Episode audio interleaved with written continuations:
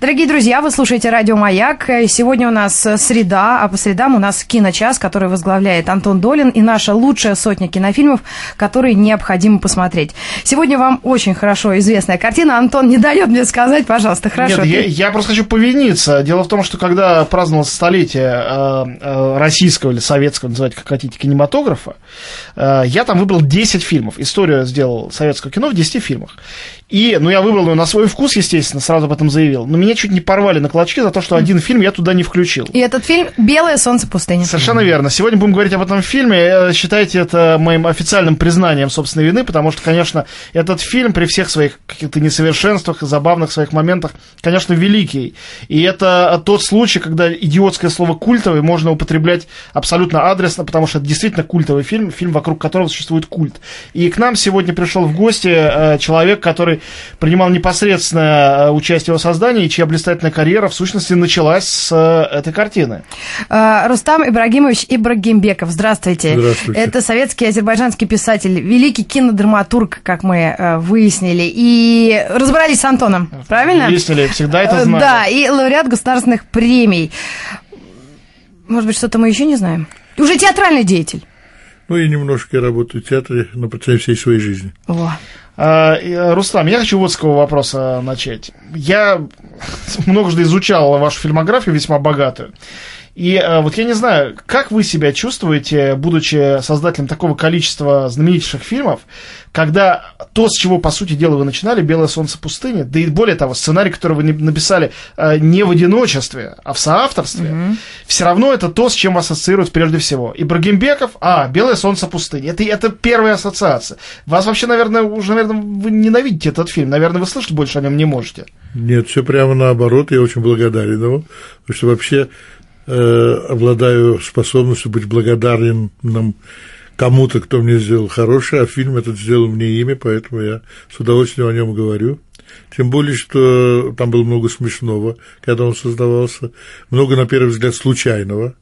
А потом выяснилось, что ничего случайного на белом свете нет, включая сюжет. Оказалось, там через года два-три я нашел в неделе э, материал о том, как русские путешественники в 70-х годах XIX столетия спасли караван невольниц в Африке и вывели их, значит, э, к берегу океана. Uh-huh. То есть, э, оказывается, ничего придумать невозможно. Нам казалось, мы придумали какой-то уж совсем невероятный сюжет, оказалось, это было. Фильм вышел да. на экраны СССР в 70-м году, никто от него особенно не ждал больших успехов, как-то не смешно, и поэтому он вовсе не э, стал таким сверххитом, каким, конечно, заслуживал стать, но стал им со временем, с годами, когда он удерживал лидерство популярности на протяжении долгого-долгого времени. И а... подтвердил э, мое мнение о том, что судьба фильмов э, очень похожа на судьба людей, э, судьбу людей. То есть очень часто фильм сам себе пробивает дорогу, утверждается, и никаких усилий со стороны создателей тут, тут не нужно. Ну Этот вот... фильм мало того, что как бы не сразу сложилась судьба, ну, такая официальная, скажем так, и в кинематографической среде его не очень хорошо приняли. Сергей Полинаевич Герасимов, мой учитель, незабвенной памяти, потрясающий человек, когда посмотрел его, сказал, ну, Рустам, я думал, вы серьезный человек, чем вы занимаетесь? Да и критики как-то писали да, так, да. через губу. Но вот что э, интересно, ведь те люди, которые не верили в э, судьбу фильма, ну, это так или иначе были государственные инстанции, потому что от них зависело все кино в СССР, особенно зрелищное кино, mm-hmm. на самом деле при этом это ведь не был какой-то, это не был фильм Тарковского, э, это не был фильм там Кира Муратова, это не был фильм большого автора, который пробивается сквозь сквозь заслоны цензуры. Это был то, что сейчас бы назвали продюсерский проект.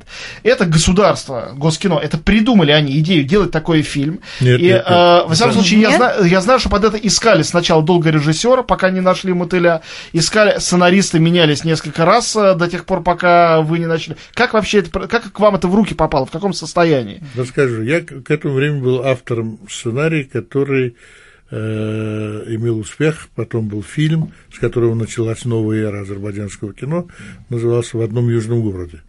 И он попал в руки Чухраю на экспериментальную студию.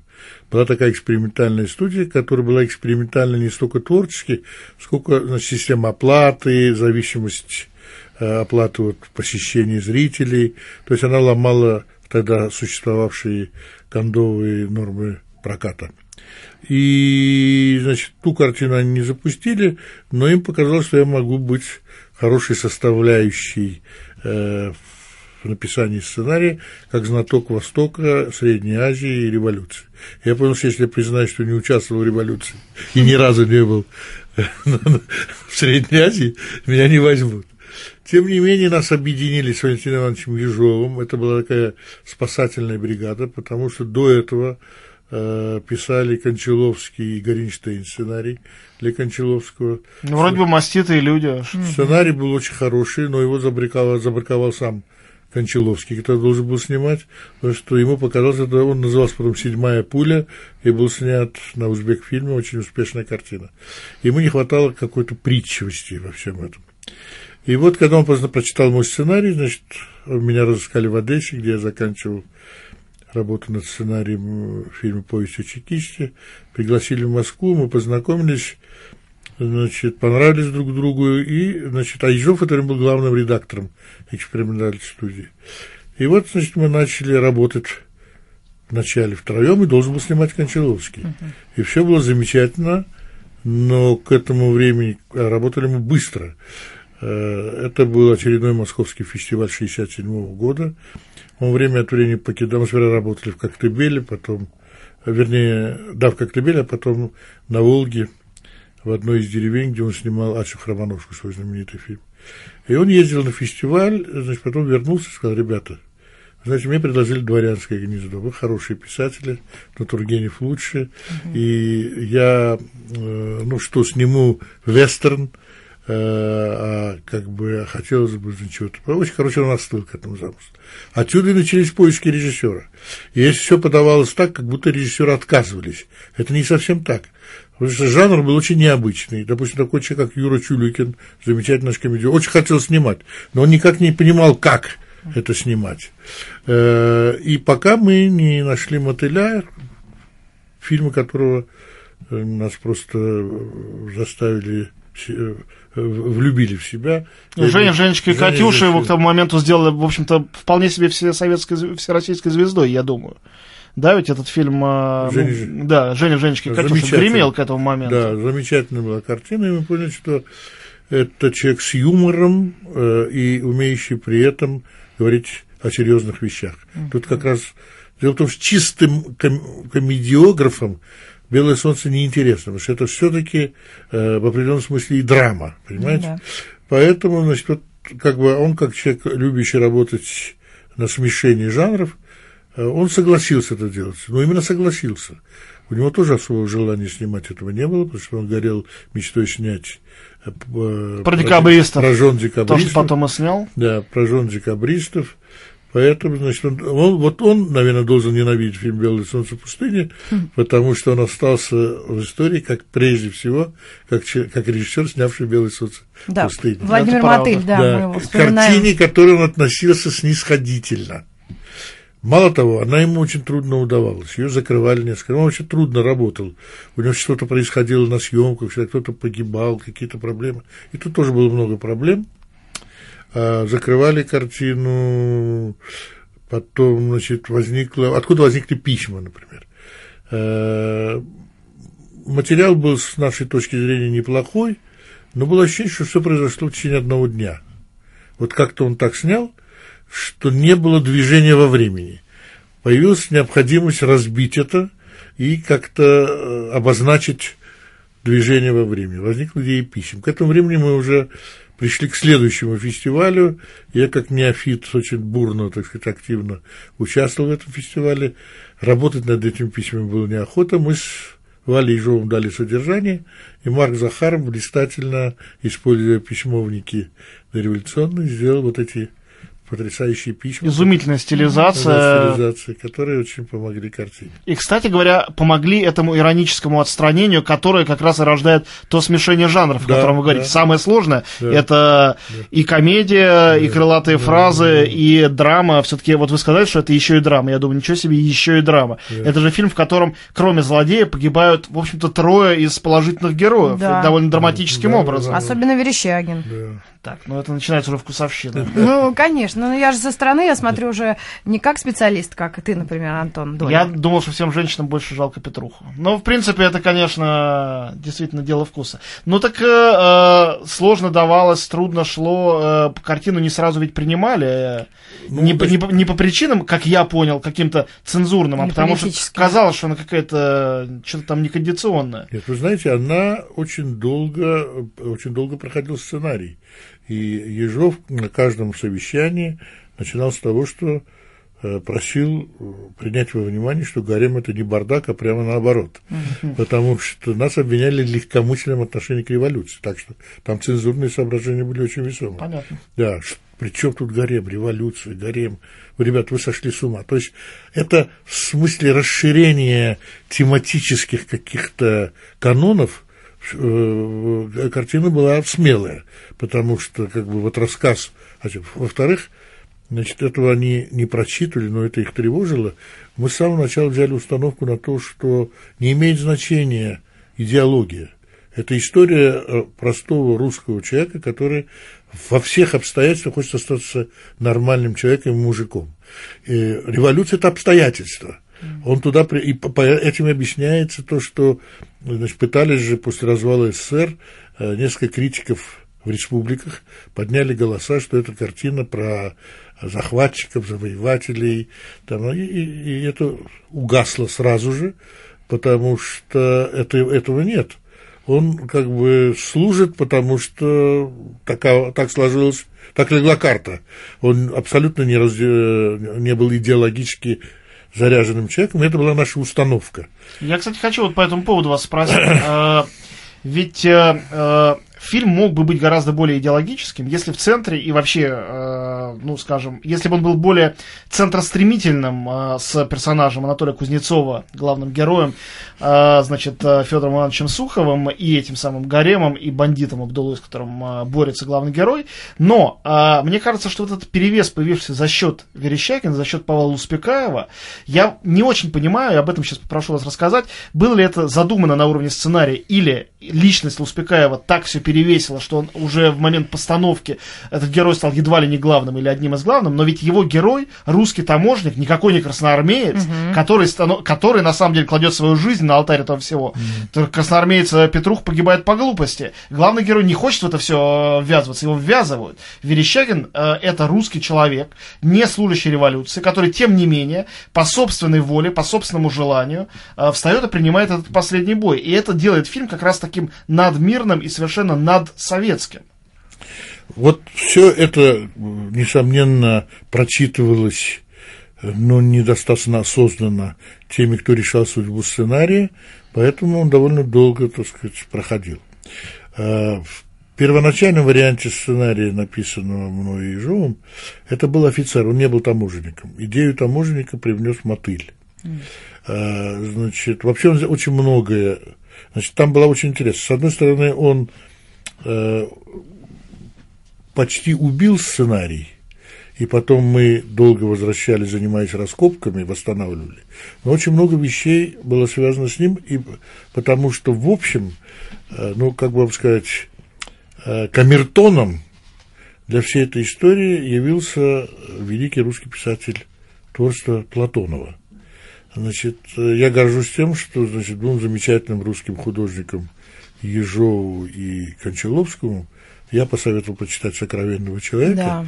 Да, и где-то, как вы помните, где герой Пухов – Угу. Отсюда и Сухов. Да, да, да. Ну, а, да. Отсюда и Мне совершенно не приходило в голову. Я-то думал, но я тоже вспоминал Платонова, я вспоминал Чевенгур, который тогда, конечно, был запрещенной да, книжкой, да. но там есть красноармеец Копенкин, который передвигается на кобыле пролетарской силе. И вот этот вот, э, ну, такой сервантосовский образ, э, красноармеец, на самом деле, не как человек в Красной армии, как человек вне всякой армии, да. сам по себе, былинный богатырь, странствующий рыцарь, который, э, хочет не хочет, а помогает все-таки. А в сокровенном человеке там тоже ну, его да, конечно. кидает во все концы конце страны, и это, сказать, вот отсюда все это и возникло. А, значит, огромный вклад внесли во время работы над картиной, и я не вижу в этом ничего зазорного. Ну, например, был такой Владимир Евсихьянович Паскаков, зампред Госкино, которому принадлежит э, выбор названия. Картина у нас называлась «Спасите гарем». И принимая нас, он сказал, ребята, ну что за название спросили? У нас что-то нейтральное. Мы ему говорим, ну что не то? Ну, что-то вроде белого солнца пустыни. Мы сказали, берем. А, Отличный заголовок, кстати. Да. Он тоже надмирный. Да, надмирный. Или же ему принадлежит фраза, он нас обвинял в том, что мы несколько топорно сработали. Я сказал, Восток дело тонкое, сказал он. И мы эту фразу тоже взяли. И вот очень многое появлялось во время работы, и это естественно, потому что э, когда иногда кино существует в обстоятельствах блица, и надо немедленно что-то придумывать, любой добрый совет может очень помочь. Э, Таким образом, когда была сделана картина, она была не очень хорошо встречена э, в Госкино, потому что не та тема и там то, и, в общем, они не очень восторгались тем, как это сделано. Потом посмотрел кто-то, то ли Брежнев, то ли Косыгин на даче, и картина очень понравилась. А я- она получила третью категорию, и, в общем, ее почти собирались так выпустить каким-то восьмым экраном. Как сейчас говорят, слить. Да. Вот она, значит, э, это, этот просмотр повлиял на судьбу картины. Ее выпустили. А И- все фильмы, интересно, не все же фильмы, наверное, показывали Брежнева на даче. Почему этот фильм, про который никто не думал, что он будет так хорош, э, попал вообще к генсеку? Значит, на дачу привозили очень многое из того, что могло его с точки зрения, это уже определяли, э, определял не Госкино, а спецотдел. Значит, что мо- мо- может развлечь э, пожилого, вож- пожилого вождя? Это был 69-й, да, год? 69-й, пожилого вождя. Значит, вот, э, как бы это уже выбор, как бы это судьба.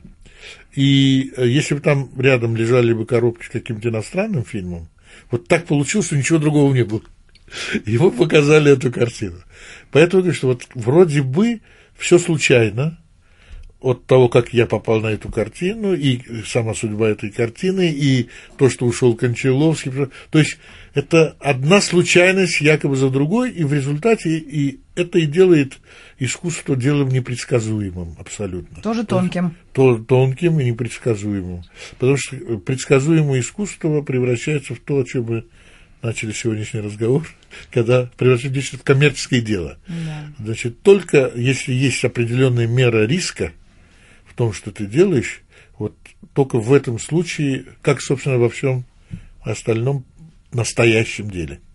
Рустам, а, вот вы сказали, что «Восток. Дело тонкое» — это Баскаков сказал, и название он придумал. Конечно, дико странно слышать, что какие-то люди, которые сейчас на дистанции представляются карателями, что на самом деле они, ну... Был умнейший человек. Сделали... Нет, я этого не пытаюсь оспаривать, я говорю о том, что всегда э, выглядит так, что есть художники, они работают, есть э, цензоры государственные, они по собственной, не по собственной воле мешают художникам работать.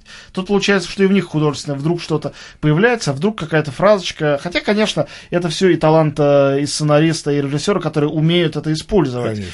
А вот скажите, э, этот фильм же какой-то рекорд- рекордсмен наравне с картинами какими-то Рязанова или Гайдая по количеству крылатых фраз. Э, Вы гордитесь авторством э, какой-то из этих э, сентенций?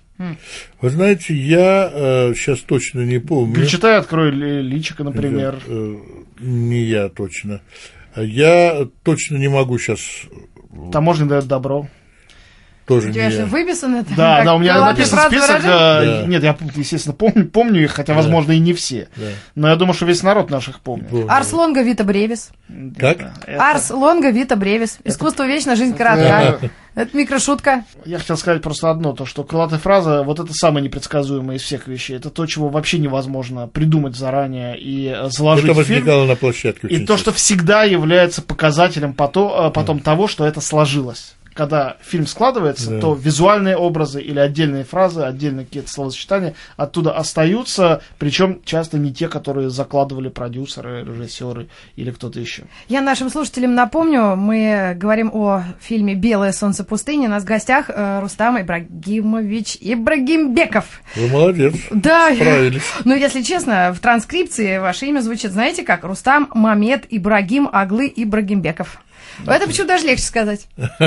Легче Да. и веселее. Да, говорим сегодня в постоянной рубрике Антона Долина о «Белом солнце пустыни». Одна из тех картин, которые смотрели все сто процентов наших слушателей. И в гостях Рустам Ибрагимбеков. И мы очень рады вас видеть. Спасибо. Рустам, скажите, а, а, я понимаю, что, наверное, это была идея мотыля, а, просто помня о фильме «Женя, Женечка и Катюша» его предыдущем, но а, все-таки, как вам кажется, как сложилось а, то, что а, вот Исаак Шварц и Булат Куджава тоже стали людьми важнейшими для этого фильма, а, ну, я понимаю, Жень, Женечка и Катюша, это все-таки они фронтовики, все-таки военная тема, это логично. Но вот этот вот э, романс э, «Ваше благородие», который теперь уже с этими двумя именами ассоциируется нераздельно, на самом деле, если подумать, не очень органичная для них вещь и довольно такая странная, какая-то стилизованная. И этот Истерн, откуда вообще там Акуджава со Шварцем, которые, согласитесь, без которых, наверное, которые, наверное, тоже стали очень важной составляющей, конечно. важнейшей составляющей успеха картины. Вне всякого сомнения. Это, конечно, э, шлейф, связанный с Женей, Женечкой и Катюшей и объясняется дружескими отношениями, которые были у Мотыля к этому времени с Акуджава, они вместе писали какой-то сценарий еще. Я был в хороших отношениях с Булатом. А, ну, вы знаете, кинематограф такая вещь, что и поэты, и композиторы почти всегда охотно соглашаются на сотрудничество, если этот материал не противоречит я говорю о честных людях. Значит, они прочитали сценарий, он им понравился. И несмотря на то, что это никак не пересекалось с их личным жизненным опытом, Акуджава написал с удовольствием эти слова, а Шварц уже потом сделал музыку, вот ваше благородие, госпожа удачи. Я еще раз говорю, ведь Луспекаева нашли случайно были совершенно другие актеры. А вот представьте себе картину без Луспекаева. Невозможно. Невозможно, понимаете? А в это время человеку ампутировали э, часть ступни, э, значит, он играл просто встав с постели и так далее.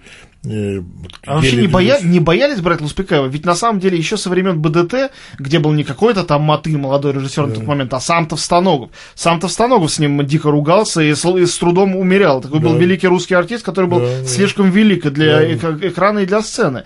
А, и взять его в фильм, да еще, в общем-то, не на главную роль, хоть она выросла до размеров mm. почти главной. Mm-hmm. Это был, как сейчас кажется, ужасный риск. Не говоря о том, что, наверное, я уже сейчас, это домыслы чистые мои, но я предполагаю, что все-таки, при том, что питерская интеллигентская публика прекрасно его знала, наверное, те широкие слои, на которые рассчитывался фильм «Белое солнце пустыни», не знали толком, не кто такой Луспекаев. Он тоже остался в памяти народа. Именно по этой роли. Да. Хотя сыграл несколько блестящих ролей в кино, а я уж не говорю о театре. Но в театре он был абсолютно, да. абсолютной величиной. Да. Так как, как же все-таки решились все вообще на Луспекаева в этой картине, при том, что еще он был и болен? Значит, у нас э, было несколько проб, очень хороших актеров, не хочу называть имен, но все равно это было не то. Вот какое-то было ощущение искусственности. И когда он снял хромающего э, Успекаева, мы сказали, вот это то, что есть. И согласились на все условия. Ему нужно было там лечиться, еще что-то, еще что-то.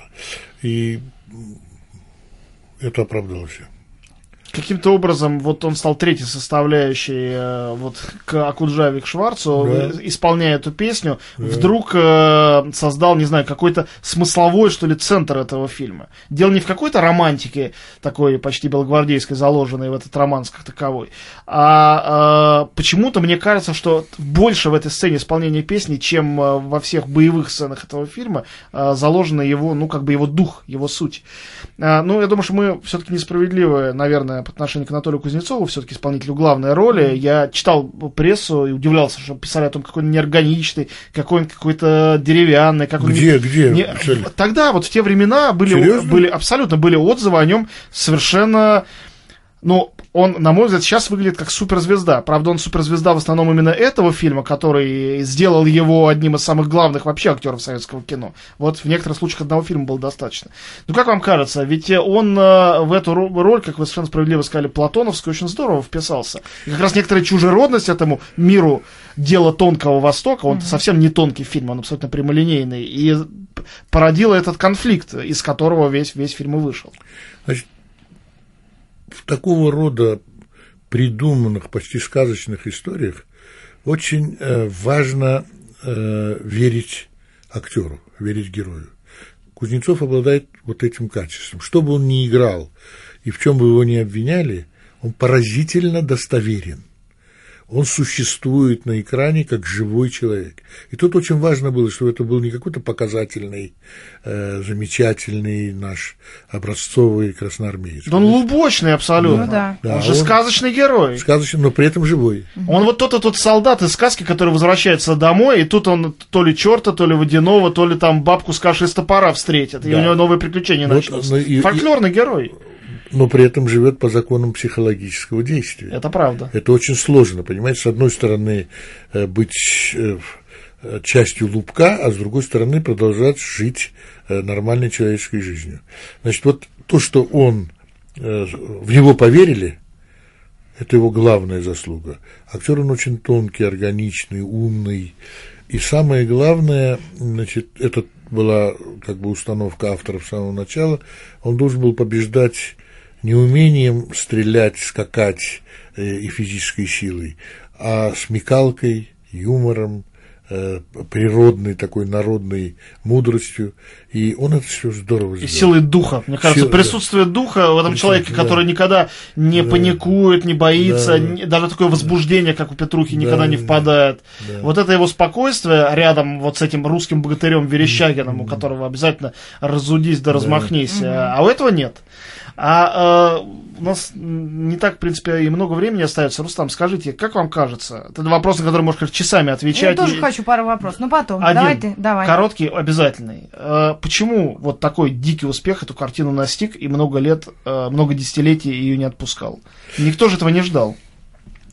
Вы знаете, значит, первое и главное условие долголетия картины это когда, это, когда картина э, чуть-чуть старомодна. Вот мода очень быстро меняется, и все, все то, что снимается на острие сегодняшних достижений, очень быстро устаревает.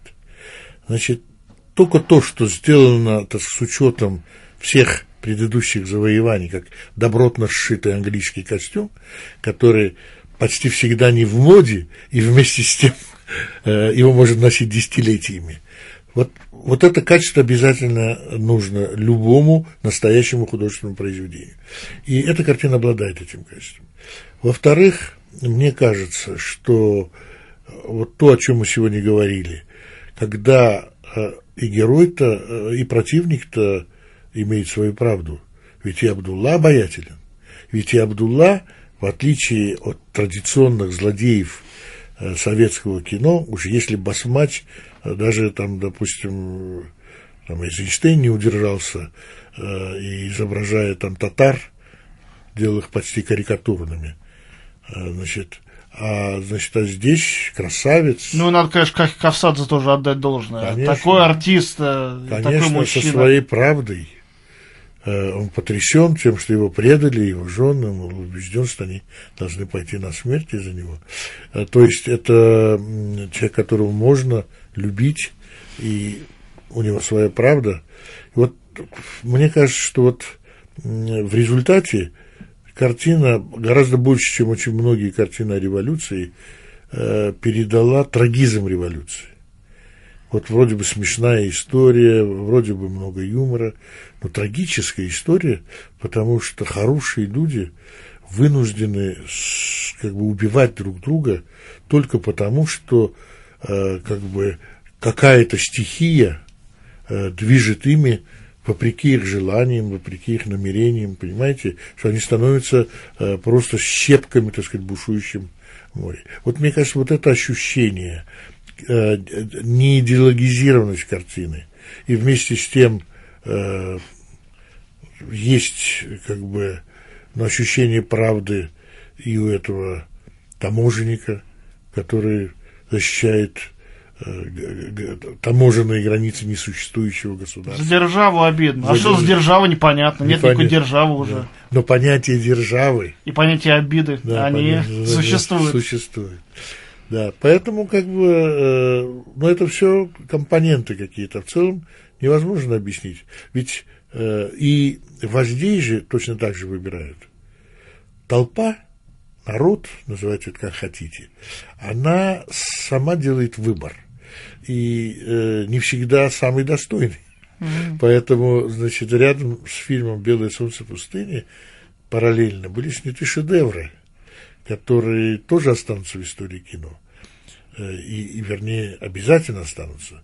Но эта картина, она, э, оставаясь в поле искусства, она проста, и она, как бы, в ней нет высокомерия высокого искусства, она народная, народная. в подлинном угу. смысле этого слова. И, и как бы, э, поэтому народ сам ее выбрал. И через 20 лет заставил дать государственную премию. Через 20 лет. Да, это, конечно, потрясающе, что государственная премия уже к концу 80-х. Да. Э... По-моему, это не единственная награда. Там какие-то очень серьезные еще заграничные. Нет, ну, не, не очень Нет, серьезно. Не очень. Не очень. Она просто серьезное достижение было то, что она была продана в 40 с чем-то стран а. и с огромным успехом прокатывалась. Самое смешное, что в начале 90-х годов э, большая делегация советских сценаристов поехала в Америку по приглашению гильдии сценаристов. И мы взяли фильм «Белое солнце пустыни». Огромный успех. Уже в 90-х годах, причем там были выдающиеся сценаристы, включая там автора Касабланки, предположим. А я могу вам сказать человека, которому этот фильм обязательно надо показать, если он не видел, он придет в свинячий восторг. Это Квентин Тарантино. Mm. Я уверен, что посмотрев этот фильм, он просто порвет э, все свои фильмы и сценарии на будущее. И для него это будет абсолютно эталон. Я не сомневаюсь вообще ни на секунду. Особенно музыка. Он да. всегда на музыку отдельную ставку и, делает. Нет, и музыка, и вот эта вестерновость игрушечная, не, намеренная игру, истерновость, да, ну назовем это так. Э, все это, это то, э, на что он смотрит с восторгом. И, конечно, я думаю, что э, ну, незамеченность этой картины зарубежной общественности связана с тем, что мода на умное авторское, но при этом мейнстримное кино, как делал в те же самые годы, что вы ваш фильм там Серджо Леоне, она возникла сильно позже, она возникла уже в 90-х годах, да. когда все эти фильмы уже все-таки отошли в прошлое. Угу. То есть это как бы он не соответствует эталону так называемого фестивального кино. Это точно. Это, Теперешнего это... соответствует. Сейчас вы бы это да, сняли, это да. бы прокатило бы, да. про- просто взяло бы все призы в Каннах и в Венеции. Да. Можно не сомневаться. Сегодня. Да. А, а еще лучше там вчера-позавчера, году там в 98-м, 97-м. Сейчас, конечно, снова возвращается мода на очень серьезное кино, но мне кажется, что это вот именно та мода, которая приходящая. Я за серьезное кино, да. но бывает не только серьезное, но и серьезничающее кино. Ясно, что «Белое солнце пустыни» не из этой области. Это кино серьезное, потому что его делали всерьез, Э, люди с большим талантом. Э, а в конечном счете оно настолько легкомысленное, что может э, стать абсолютным хитом даже для маленьких детей, как да? показал фильм про Петрова и Васечкина, угу. где замечательно цитируется эта картина, и туда интерактивно вдруг герой включается. Я думаю, что можно было по пальцам одной руки сосчитать те фильмы, в которых комедию про советских школьников, можно было показать в этой комедии, чтобы дети, которые это смотрели, все узнали, что происходит на экране, поняли, куда эти Петров и Васечкин попадают. Какие еще могли быть фильмы-то? Ну, добро пожаловать, постороннюю фото воспрещено. Ну да, но это фильм про их жизнь, должен быть, должен быть фильм про другую красивую жизнь, которую знают дети. Mm. Я думаю, что с этой точки зрения ну, там, Д'Артаньян, Три мушкетера. Да. Сколько таких фильмов-то было? Их, их было вот дико мало. Да. И, конечно, вот эта заслуга абсолютно народного фильма, при том, что, казалось бы, он делался как, ну, нишевое, жанровое такое mm-hmm. кино, жанр создавался. Кстати, как вам кажется, короткий вопрос, вот это вот э, Истерны, это все, э, ну, придуманное, или действительно была волна и был свой собственный стиль? Или все это было все-таки эстетика позаимствованная, а Истерны искусственно придумано, чтобы снимать э, про басмачей? Вы знаете, когда снимали фильмы про басмачей, о жанре не думали. Это все-таки была тематическая, тематическая идеологическая направленность.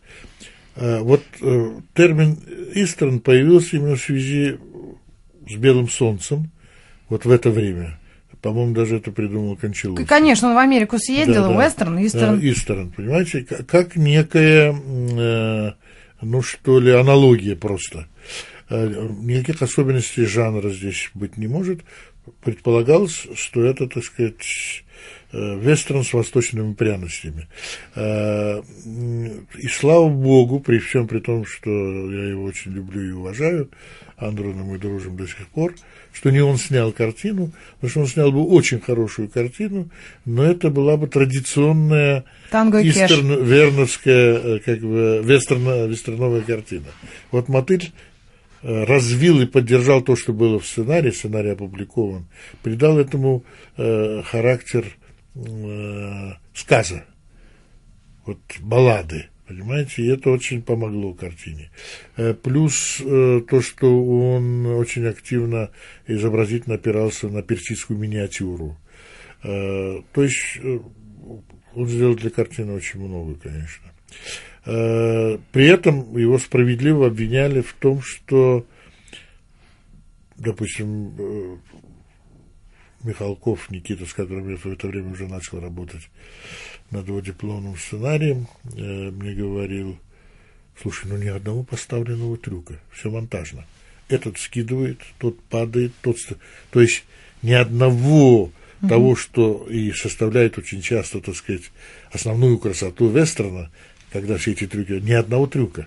Да ладно, а все, фильм, все фильмы Леона, все монтажные тоже. Все на монтаже, Нет, на камере. длинные красиво. планы есть, там камера ну, может ну, идти 10 минут. Начнем один с того, план. что Леоне, Лео, Леоне тоже не настоящий. Не настоящий. Понимаете? Мы говорим, да, да, мы говорим, советский. Да, мы говорим о настоящем. Мы в студии на маяке, киночас посвящен белому солнцу пустыни. И у нас в гостях Рустам Ибрагимбеков, Антонио Бадаламенти, как и называю, Долин.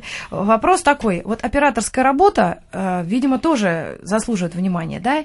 И такой вопрос не потому, что у меня муж Эдуард оператор. Розовский делал. Да, но э, я слышала, вот э, какие-то вопросы задавали, почему космонавты смотрят перед полетом. Не потому, что им фильм нравится и о, о Земле, и о Катерине Васильевне, а потому что, оказывается, там что-то так снято, что они должны брать с этого пример. Это действительно так? Нет, это просто вопрос суеверия. А, да? Они посмотрели картину, полет оказался удачным, значит, они стали сделали это традиционно, потом как-то раз не посмотрели, и была неудачная попытка. И тогда они поняли, что картина... Теперь надо... придется вечно да. смотреть. Помимо этого, они ее полюбили, и там был целый вопросник. И в частности, мне задали вопрос, на который я не смог ответить. Какой величины бедро Катерины Ивановны? Я сказал, не знаю, они сказали, пол экрана. То есть там есть кадр, где, где значит, это оператор снял. Да, да, да. Бедро в полэкрана. А, а вы помните, сколько в гареме девушек? Это вопрос, блиц вопрос. У нас много вопросов нет, таких помню. дурацких. Мы с СМС-портала их... Не помню. Нет, нет. Не помню. Надо посчитать. Надо пересмотреть. Да, Но фильм показывает традиционно. Вечно. Да, э, хорошо. Э, спасибо огромное. Важно, чтобы это знал Абдулла. Да, а, конечно. Да, да он тоже со счета сбился, мне кажется, уже. И такой вопрос. Вы ведь как автор сценария, соавтор, да, с Валентином Ежом, вы э, как-то ездили на места съемок? Вас интересовала судьба этого фильма? Все-таки... Нет, вы знаете, я практически никогда не участвую в съемочном процессе. Очень активно в монтажном, очень активно. И не, почти никогда в съемочном. Э, не был я ни на съемках ни в Средней Азии, ни в Махачкале, это относительно недалеко. Там, где а, таможня. Там, где таможня. А, ну, вот, а потом мы очень много работали над картиной. Скажите, я вот недавно общался тут э, с Алексеем э, Германом старшим. Он мне рассказывал про свой, как ему кажется, плачевный опыт работы с Григорием Ароновым над седьмым спутником и приводил мне свою любимую английскую поговорку про то, что привидение нельзя увидеть вдвоем что вдвоем работать, вот, он говорит, ну, есть исключения, есть братья Коины, но они братья, есть там ранние Аллов и Наумов, но тоже не все фирмы. А вот вам с Валентином Ежовым а, каково было работать? А, тем более, если вы говорите, он был а, одним из руководителей студии экспериментальной, а вы были, в общем, молодой сценарист, хотя уже со своим именем. Все-таки каково это было делать это вдвоем? Вы знаете, он э, начальником был всего 4 месяца, это очень свободный художник, великий сценарист действительно, и поразительно демократичный человек, потому что, несмотря на разницу в возрасте, и для меня это была одна из первых работ, он был лауреатом Ленинской премии к этому времени, а, я его называл его Валей, э, мы были абсолютно на равных, и он относился к каким-то моим качествам с восхищением, а, потому что, например, я мог писать и зачеркивать, а он не может зачеркивать. Поэтому ходил, ходил, ходил, он садился и писал абсолютно чистую страницу. А я сидел и чиркал, как ты это можешь? Работали замечательно, э, потому что близкое чувство юмора. Самое главное. Если тебе смешно то, что не смешно твоему соавтору, работать невозможно. А мы это установили сразу, и поэтому те люди, с которыми я соавтор, это мои друзья. Балаян, Никита Михалков, Валя Ежов. Это люди, с которыми я дружу десятилетиями. Поэтому как бы это э, то объяснение, что коины братья, там, mm. эти еще как-то связано. Э, то есть э, просто так с ежом просто повезло. А так, в принципе, надо к этому прийти возможности вместе работать. Вы так часто говорили, что много случайностей. И не только в вашей жизни, а в нашей, вообще в глобальной, да? И сейчас случайно ли вы занялись театром? Или вот это уж точно не случайно? Вы знаете, поскольку я начинал работать э, в те времена, когда система была очень мощной, то приходилось э, искать пути э, обмана цензуры. Угу. И поэтому я работал параллельно. Я писал прозу всегда, значит, и продолжаю это делать. И когда мне перекрыли однажды на несколько лет работу в кино, э, я, э, значит, легкой руки э, Товстоногова пришел в театр, написал несколько пьес, которые имели очень широкое хождение. В сотнях театрах они, значит, были поставлены, там пьесы похожие на льва и так далее. А где-то с 70-х годов я как бы стал иногда и сам ставить. А вот театр двух городов, Москва и Баку, что это за проект? Вы знаете, принцип в том, что я обычно берусь только за то, что могу сделать только я.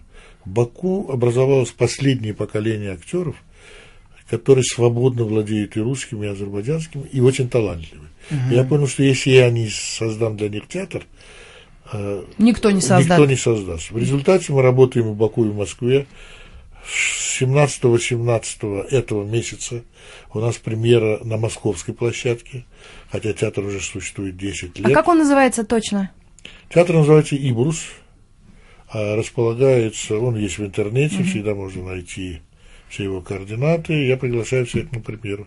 17-18. Это был Рустам Ибрагимбеков, который лично пригласил. И а... странно ага. уже, конечно, желать людям посмотреть э, «Белое солнце пустыни», но я думаю, что даже если вам этого не желать, вы все равно его еще посмотрите. Это фильм, от которого никуда никому из нас, не только космонавтам, не скрыться, и, по-моему, это прекрасно. Да, а для следующих поколений, если его э, перевести в черно-белый формат, то будет вообще как хроника. Как будто так оно и было. Уже никто не поймет, что это художественный фильм. Да, ну что ж, огромное спасибо, что Ура, вы пришли спасибо. с нами пообщались. Приходите еще, да? Непременно. Да, мы, мы в театр. Спасибо. Спасибо. Мы говорили о фильме «Белое солнце пустыни», а на следующий э, наш урок кинематографии Антон. В следующий раз будем говорить про Пьера Паула Пазолини, «Страсти по Матфею», дело серьезное, готовьтесь. Прости, Господи, можно я заболею? Нет. Спасибо.